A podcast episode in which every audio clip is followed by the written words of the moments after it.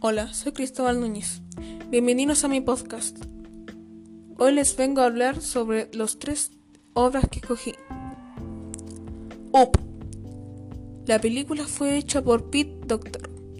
Esta película trata sobre Carl y Ellie.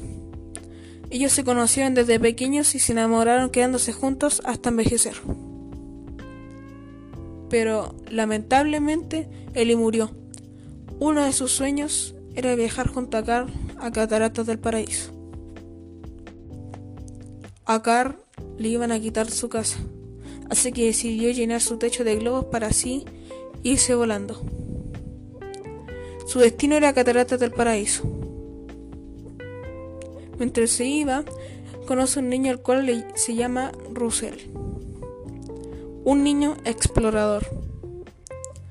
Russell acompaña a Carl durante el resto del viaje. Esta película me gustó mucho y me hizo sentir muy feliz, ya que me gustó que este niño llegue a la vida de Carl a hacerla feliz otra vez. La viajera, pintor chileno Camilo Mori. Representa una imagen femenina conjugando distintas técnicas pictóricas desde el, realismo hasta el cubismo. Esta imagen me transmite un sentimiento de tristeza, ya que usa muchos colores oscuros. El viaje de una naturalista, Charles Darwin.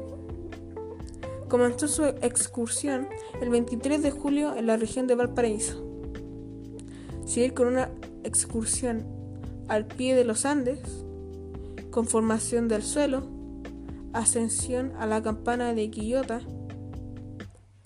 masas de degres fraccionado, inmensos valles, minas, condiciones de los mineros, Santiago, baños calientes de Cauquenes, minas de oro, molinos para pulverizar, piedras perforadas, costumbres del puma, el truco, el tapaculo, pájaros y moscas.